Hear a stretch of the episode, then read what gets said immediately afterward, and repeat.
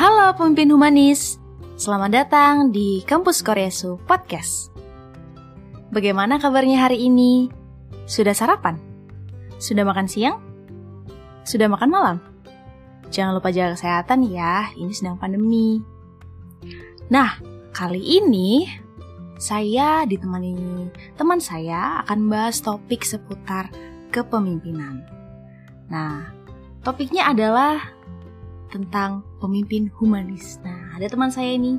Ratna saya Belum ditanya ya Anda ya. karena Iya. karena saking antusiasnya. Oh gitu ya, saking semangatnya gitu ya. Yuk, tuh. Dan dengan saya sendiri Septi. Nah, kita mau bahas tentang pemimpin humanis yang sudah menjadi core value dari kampus Korea itu sendiri. Nah, ada satu kutipan nih dari Warren Bennis yang menyebutkan bahwa kepemimpinan adalah sebuah kemampuan untuk menerjemahkan sebuah visi menjadi kenyataan. Wah, menarik nggak? Menarik, Paul. Ya, ini berhubungan dengan visi atau tujuan hidup kita. Maka dari itu, kalau kita sudah tahu visi atau tujuan hidup kita, kita harus punya kepemimpinan itu sendiri. Nah, kalau kepemimpinan itu berhubungan dengan karakter. Nah, pasti sudah tidak asing lagi ya di kampus Koresu tentang Betul. karakter ini. Nah, untuk mendapatkan karakter yang baik dan bagus, tidak harus menjadi seorang yang memiliki jabatan sebagai pemimpin, tapi kita bisa memimpin dari diri kita sendiri. Nah, kalau menurut Ratna selama ini di kampus Koresu, kegiatan-kegiatan apa yang bisa membentuk karakter siswa atau karakter kita sendiri sebagai guru? Oke, kalau di kampus Korea itu sendiri kan banyak ya, itu pasti ada yang namanya kegiatan yang digunakan untuk membentuk karakter. Nah, saya ambil contoh karena saya guru di SMA, di SMA sendiri tuh banyak pol kegiatan-kegiatan yang diperuntukkan untuk siswa yang di mana dia itu tujuannya untuk membentuk karakter.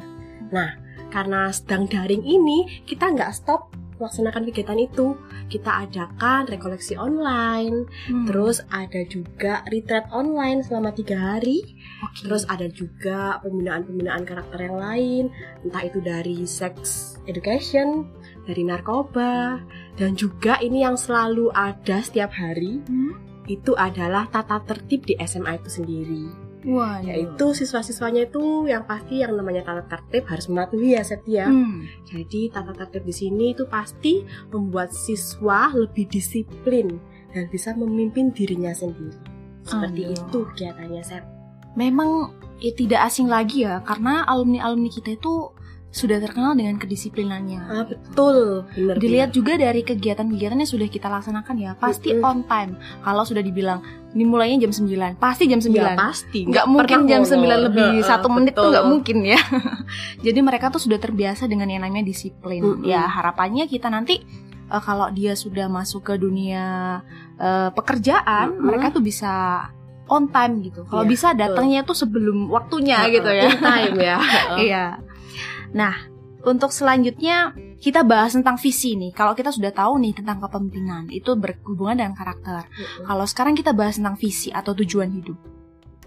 Nah, kadang itu setiap orang itu mempunyai visi atau tujuan hidup yang beda-beda ya kan. Mm-mm. Dan kita bisa meri- merasa sukses jika tujuan hidup kita itu tercapai. Nah, beda-beda ada orang yang eh, membahagiakan orang lain tuh dia sudah merasa sukses atau dia membahagiakan membahagiakan orang tuanya itu sudah merasa sukses dan lain sebagainya. Nah, kalau versi Ratna sendiri tuh bagaimana? Nah, Tadi udah ada spoiler nih. Jadi visi hidup saya itu ya simple sih. Saya bisa membahagiakan saya, Hmm. lalu saya bisa memba- mem- membahagiakan orang di sekitar saya. Hmm. Jadi itu visi saya. Itu ya emang penting ya untuk membahagiakan diri kita sendiri dulu baru Betul. membahagiakan orang lain. Betul. Soalnya itu kayak sebab akibat. Kalau kita bahagia, pasti kita bisa membahagiakan orang lain. Iya Gitu, betul Sep. ya. Kadang kita memancarkan aura-aura gitu ya. Ah, Jadi kalau kita lagi bahagia tuh biasanya auranya positif Ikut bahagia gitu ya. lain. Heeh, Oke, benar betul. benar benar. Nah, kalau kita udah tahu visi atau tujuan hidup kita ya. Nah, apa yang bisa kita lakukan atau apa yang kita butuhkan dalam menerjemahkan visi atau tujuan hidup kita. Nah, kalau dari Septi nih, ini ada tiga tips. Yaitu yang pertama, punya komitmen. Yang kedua, punya prinsip. Dan yang ketiga, tanpa kompromi. Nah, aku jelasin ya. Yang pertama adalah komitmen. Nah, komitmen adalah landasan penting dalam mencapai tujuan. Nah, kalau kita sudah tahu visi hidup kita, nah kita harus berkomitmen untuk mencapai itu. Nah, kita bisa membuat komitmen pada diri sendiri sesuai dengan tujuan yang kita miliki.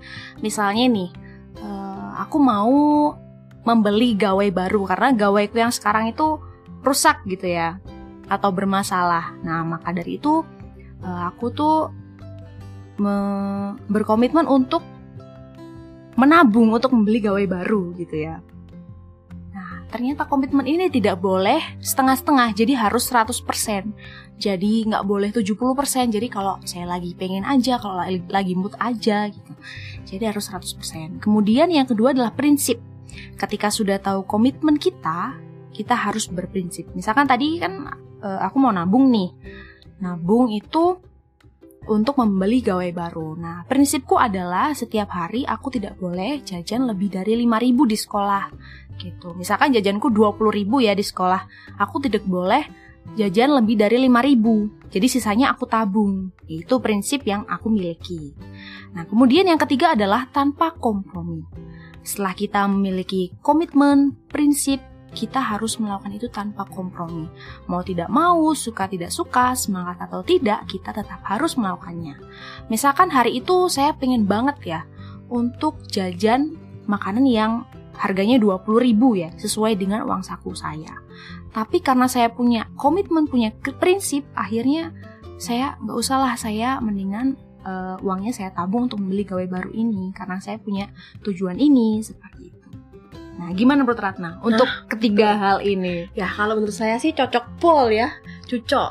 Jadi untuk mencapai visi kita ada tiga tadi yang harus itu nggak boleh salah satu, salah dua, hmm. harus ketiga-tiganya. Kalau kita berkomitmen membuat komitmen kita harus punya prinsip nah ini yang pas yang paling susah ya kayaknya iya betul betul kadang kita kompromi. tuh kadang-kadang tergoda gitu ah, ya betul yang akhirnya melupakan tuh prinsip. bisa dibangun ya kan gampang banget ya iya kan? gampang banget uh, betul, tanpa betul. kompromi itu nah kalau berkaitan dengan uh, kita sebagai guru ya mm-hmm. kita tuh juga pernah ya melaksanakan ini ya, ya pernah nah, apalagi saat kita membuat kegiatan-kegiatan nah, untuk betul. siswa apalagi kita sebagai pelaksana kegiatan ya, ya. mungkin ada pengalaman-pengalaman gitu Ya ada pastinya. Uh, jadi kan, ya saya cerita gimana? nih. Iya dong. Ya jadi di sekolah itu kan pasti kita masuk yang namanya organisasi. Hmm, jadi betul. ada tim-tim selain mengajar, kita juga masuk ke tim. Ya. Nah kalau di tim itu kan kita pasti punya yang namanya kegiatan iya, atau program kerja lah katakanlah. Mm -hmm, betul, Nah dari tim itu kita pasti punya komitmen pertama.